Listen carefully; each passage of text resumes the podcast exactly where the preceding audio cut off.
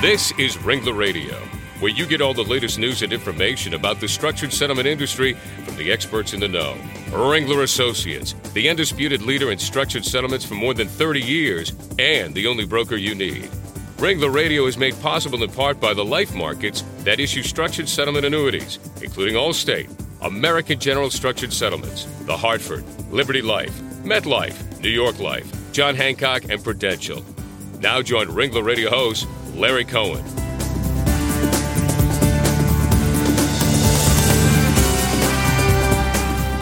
Welcome to Ringler Radio. I'm Larry Cohen from Ringler Associates Northeast Operations, and we're glad you could join us again today. We're coming to you today from the Ringler Associates annual meeting in beautiful Newport Beach, California. And uh, since I just came from Boston, the, the weather I want to tell you is a lot better out here. We're going to be focusing today on a topic that doesn't get much attention, but it's uh, very important to many workers' comp cases when claimants wrongly assume that Medicare should pay their medical expenses instead of their Medicare set aside account. And this mistake could lead to some serious and sometimes financially disastrous consequences. My guest today is Mike Westcott. Mike is the new president of the National Alliance of Medicare Set Aside Professionals. He has more than 20 years of structured settlement experience in claims involving personal injuries, Medicare set aside, workers' comp, medical malpractice, and reinsurance.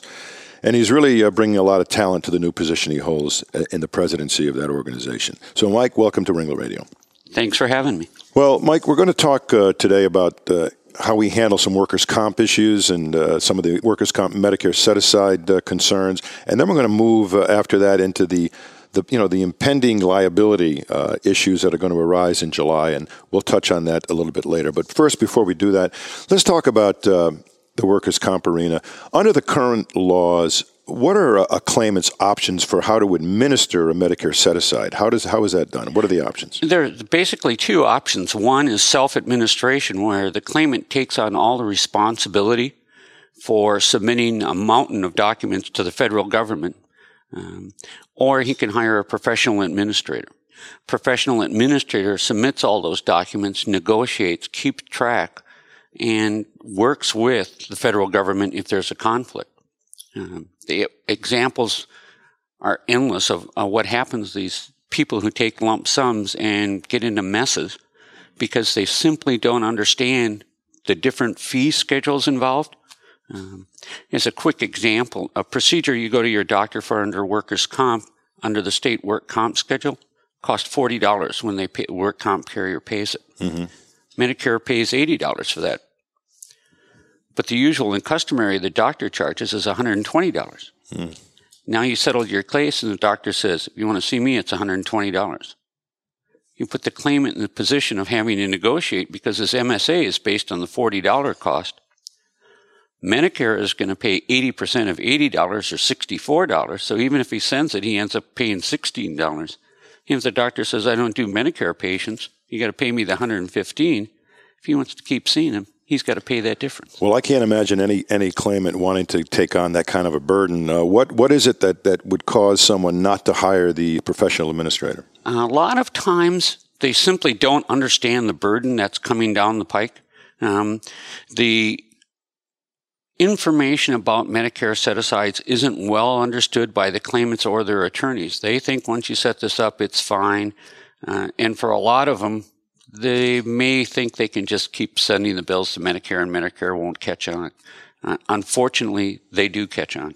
Well, how important would be record keeping in, in that regard or, oh. or, accounting and all that? It's got to be a nightmare for them. Record keeping is everything because they have to keep track of every dollar they spend, all the interest they earn on an account, every check they pay out, what it was for, what its medical code was, and they have to do that for the rest of their life. Because if they don't, and a disaster happens. Um, somebody has a low back injury, they think they're fine, they're just taking medications. Five years later, the back goes out on them. Before Medicare will pay, they have to go back and show where they sent all their MSA money the last five years. Now, I don't know about you, but I don't know what gas bills I paid five years uh, ago. I know it. It, it is amazing. I, I, would assume that there are, there are companies set up around the country that take on this custodial role. Uh, And there they do lit- it for a fee, I assume. Yeah, there are literally hundreds of them. And, and they, what's nice about it is most of them offer two options. One is to just take you through the first year and show you what it is. Mm-hmm. Most claimants who do that figure out a way to pay for their custodian for the rest of their life. Right. Um, but generally speaking, almost every MSA provider in the country is now offering some kind of refer- at least referral to a custodial company. Um, and they run anywhere from a thousand to twenty five hundred dollars a year, depending upon how involved the claim is. Interesting. So, for some of our audience members, the the entity that actually calculates what the MSA should be, oftentimes can provide through a subsidiary or some other agency the custodial in- individual that can take them forward from there. Exactly. Well, uh, what happens if, uh, and this always becomes an issue, what happens if the claimant has this MSA set up with money in it and starts spending it on things, and all of a sudden, you know, Medicare, then, they come to Medicare and say, cover these costs that we paid uh, for non-medical uh, issues. What, what, what happens there? Um, they have to prove to Medicare where they spent the money. More importantly, uh, the level where Medicare kicks in is called the exhaustion level. So once you exhaust the funds in your Medicare set aside, Medicare will kick in.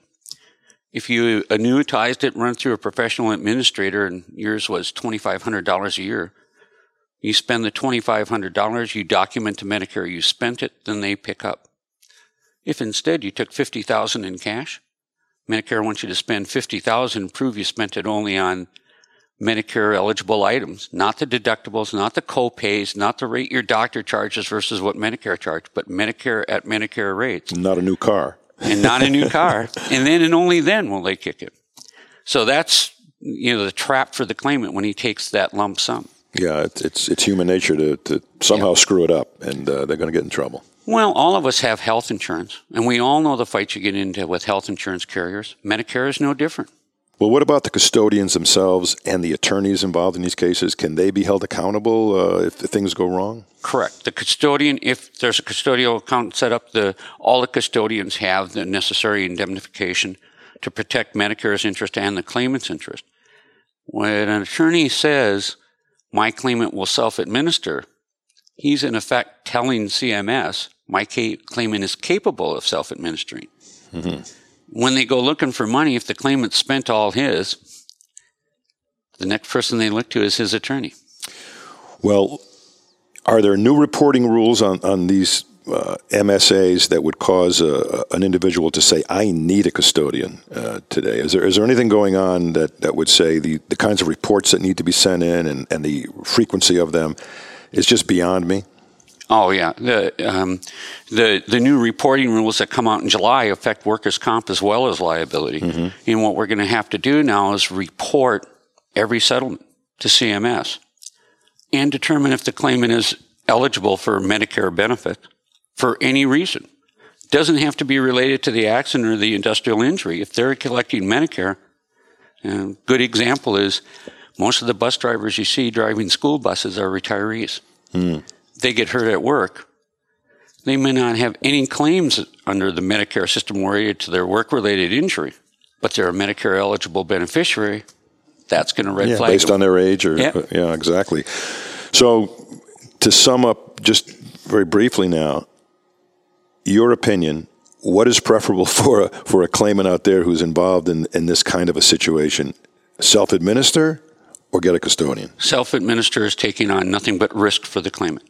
It's just foolishness. If someone said to you, take a $50,000 risk or have a professional handle it for you, which would you do? Yeah, it's amazing.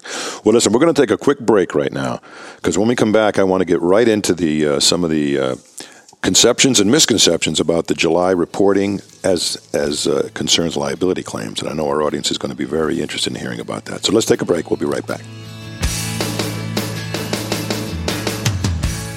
This is Ringler Radio legal information, trends, and topics from Ringler Associates, the undisputed leader in structured settlements for more than 30 years.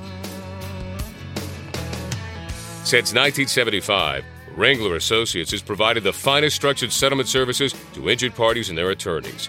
Experience counts. Over 140,000 cases structured. This is Ringler Radio from Ringler Associates placing more than 20 billion in structures over the past 30 years. and one of the few companies that truly enjoys the trust of all parties in the settlement process. This is Ringler Radio, celebrating three years on the Legal Talk Network with topics important to the legal community. Did you know you can download Ringler Radio to your iPod? Just go to iTunes and subscribe to Ringler Radio. It's free. Did you know the number of listeners to Ringler Radio doubled in 2008? Thanks to our loyal listeners and welcome to all our new listeners as well.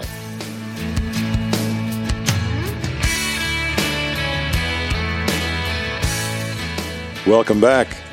I'm Larry Cohen, your host for Ringler Radio, and I'm here today with my guest, Michael Westcott. Mike is the president of the National Alliance of Medicare Set Aside Professionals, and uh, we've got a lot to talk about now about the uh, upcoming July uh, date for some new new events around liability claims. Uh, and I know they affect workers' comp as well, but we want to leave workers' comp aside for a moment to talk about the liability side.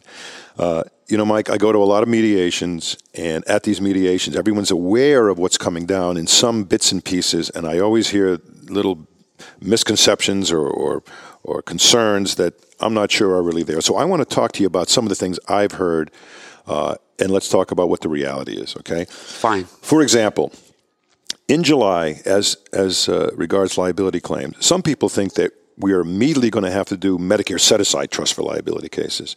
And other people say, no, it's simply we have to report the claims. We have nothing to do with Medicare set asides. Tell us about that. What's the, what's the reality? Certainly. The, the full focus here in July is what's called conditional payment liens. Um, it's not on the future medical, it's on the medical that's been paid by Medicare for a claimant because no one's ever denied medical treatment. If they go in and they don't have insurance and they're on Medicare, they're obviously covered. So Medicare would have paid even though somebody else is responsible for that payment. Um, Medicare hasn't been able to keep track of that very well. Uh, they don't know when you go in if it's from a car accident or what. They just pay the bill. They're health. They act like a health insurance carrier. Unlike normal health insurance carriers, they don't put you on notice of a lien. So the reporting requirement allows Medicare to track when a claimant who received medical treatments from Medicare settled an insurance claim, liability or otherwise, and it will tell them, hey, we may have a lien issue out here. Uh, this is a real strong enforcement effort, but it's also an information gathering effort. It's not focused on the future medical. So Medicare set asides that we see in comp aren't involved in this at all. Right now, it's gathering information and getting those liens resolved. So let me bring it down to the level of an individual who's handling a claim desk. At, at some point after July, they're going to be required to file a report with Medicare, with CMS. Correct which has certain data fields on that report. I'm assuming one would be social security number, and somehow that would match up with their records at Medicare to say they paid this individual something, and there's a lien sitting out there that needs to get satisfied by this claimant within this claim. Correct. Um, what what is the responsibility of the claimant, the claim handler, the attorney, the plaintiff attorney to make sure that this lien is taken care of uh, when the claim is settled?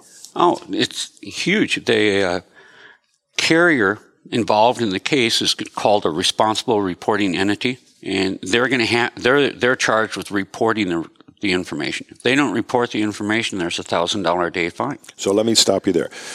A thousand dollars a day fine uh, assessed against the claim handler company.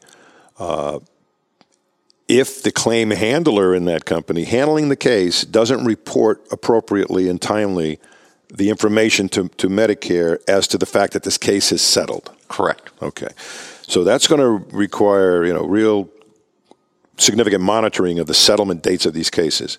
Yeah, I, I, it's gonna it's gonna mean keeping track of the information, and it's gonna be another form they're gonna have to fill out. It's about forty five items on a on a computer screen. Well, and let me stop you for one second. I know one of the questions a claim handler listening today would say is, "What is defined as the, the settlement date? When is that claim, that liability claim, settled? Is it when the, the check goes out to, to the claimant, when the release is signed, when the negotiations occur?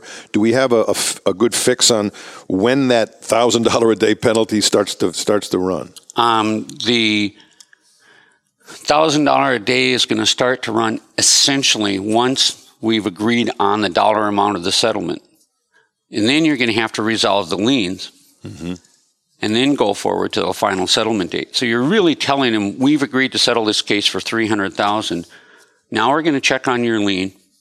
We're going to pay the lien and then we're going to distribute the money. Well, you know, this, this finding of the past liens, which is really what this is all about, at least in the early stages of this uh, liability scenario, uh, they're there to f- discover if the liens have been repaid or not repaid. Now, let's assume over time, uh, in the in the settlement agreement, there's hold harmless language that says the plaintiffs are responsible for satisfying any liens, known or unknown. Does that let the liability carrier off the hook if, for some reason, the plaintiff doesn't pay this lien back? CMS isn't a party to that agreement. I know they're not. So you would have a cause of action between the carrier and the, and the claimant and the claimant's attorney for not doing it. But ultimately, CMS says you're the responsible reporting party. You carrier. You're responsible for getting us that information. So you're a claim handler. You've paid the $100,000 to settle the claim. You've put language in the settlement agreement that says you're going to be indemnified against any liens. The claimant blows the money, spends it out there. The, the plaintiff attorney is certainly sitting out there uh, at risk, for, for having CMS come to them for that money. But you're also saying that the claim carrier themselves would also be at risk. Correct, because okay. they're the reporting part. Okay. I hope we've covered that in, in, pretty much detail for everybody. Let's let's deal with the second issue here, Mike. It seems as if, to the extent there's going to be any future Medicare set asides in the liability arena, and that'll come over time because this thing is going to develop. One of the things I think this this information gathering is going to do is to determine the, the vastness of how many claims there are and what, how, how difficult this all may be. And it's possible that the uh, CMS may set thresholds. You know, a claim over $250,000 needs to get reported in, but something under that may not. Correct. As an example. Uh, what's interesting to me is if a claim handler is, has a case and he's about to settle it for $150,000, under my example, which would not require reporting, but let's say they use a structured settlement to settle that case. So that $150,000 case, if you look at the yield side, is, is really going to be generating $350,000.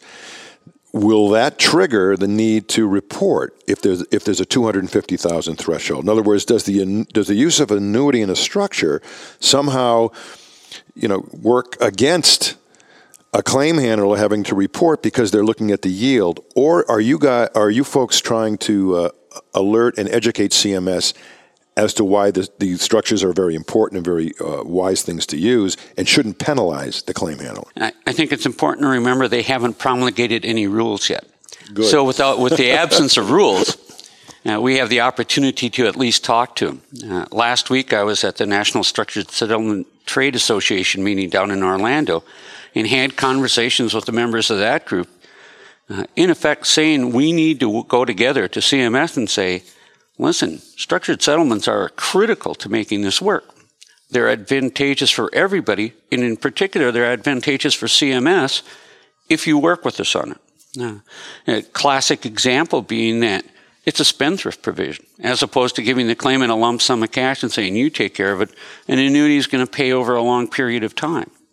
It can become a lifetime benefit so Social Security knows, or CMS knows, that they're always going to have some money coming in. And more importantly, it's advantageous to the settlement process because it present values the future medical as we present value everything else in the process. Very interesting, and I'm, I'm, I'm hoping for sure that you go to CMS and try to get that resolved because that, that seems like it's counter counterintuitive. Another issue is uh, the effect of these rules on the actual size of the claim settlement itself. Uh, some some people have said that, for example, when a when a plaintiff presents a life care plan to try to, in essence, enhance the value of the case, oftentimes they'll provide what we call a Cadillac or a Rolls Royce type plan, you know, with a lot of puffery in it. Uh, and essentially, if it comes time that there is future, the need to concern ourselves with future medical and a set aside approach, couldn't a uh, an attorney be kind of hoisted on their own petard? In other words, have uh, have such a big life care plan that Medicare would say if you think there's going to be that much future medical, you have to set aside those funds, which would really cause the claimant to have less in their pocket and really be be counter to having these cases settled in, a, in an appropriate way. Exactly on point. I think um, one of our hopes here is for all parties involved, claimant as well as the defendant, that it is going to take some of the puffery out of these life care plans because Medicare only pays for certain things and at certain rates. And if a claimant is Medicare eligible, obviously it's going to change the future value. If you're going to do an MSA that in theory takes care of all hospitalizations and doctor bills and cost 100,000, it's pretty hard to support a life care plan that says you need a million dollars. More importantly, by uh, using an annuity on that MSA, which we hope to get CMS more in line with us on, we're going to be able to present value that future stream of payment. And this works to everybody's interest. I mean, we all know the plaintiff attorneys are smart enough to find other places to ask for more money. Pain and suffering. right. But it'll give us a more reasonable dialogue. Uh, it, you know, it, just like having a health insurance carrier look at a life care plan and say, we don't pay for half that stuff. So what I what I sense here is that the subjective nature of liability cases, in terms of the life care planning and all those elements that go into it might get laid against the template of the more objective Social Security or Medicare uh, assessments of how things get paid. And life care planners themselves will, instead of presenting Rolls Royce plans, will present more of a Buick. Correct. And I, and I, think they'll also do a much better job of coordinating. One of the examples we use is spinal cord stimulators. Oftentimes, a spinal cord stimulator is an electronic pain device uh, frequently installed in people with low back injuries.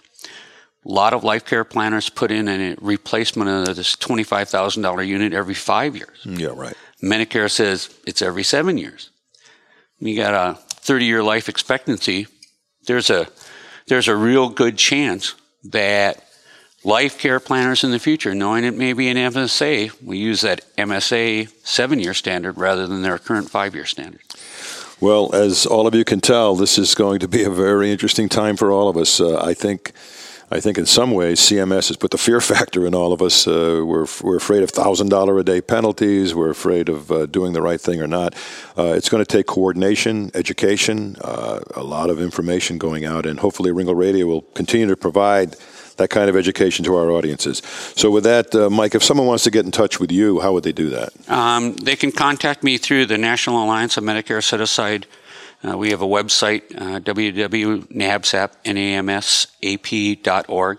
or they can contact me through my Ringler contact uh, just by going to the Ringler website and they can be directed to me. Terrific. Well, it's good to have you in that position of president of that organization. Uh, I know you're going to be working very hard in the next few months. Uh, and I want to thank you for all your efforts. So, everyone out there, I want you to take this uh, to heart. It's going to be a lot of change in the way we handle claims, but that's what it's all about in this world. Nothing ever stays the same. So, all of you now, go out and have a great day, and uh, hope to see you again soon. Bye bye.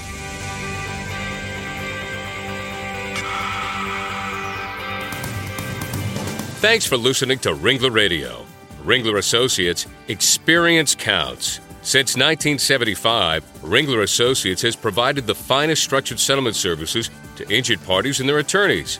Ringler Radio is made possible in part by the life markets that issue structured settlement annuities, including Allstate, American General Structured Settlements, The Hartford, Liberty Life, MetLife, New York Life, John Hancock, and Prudential.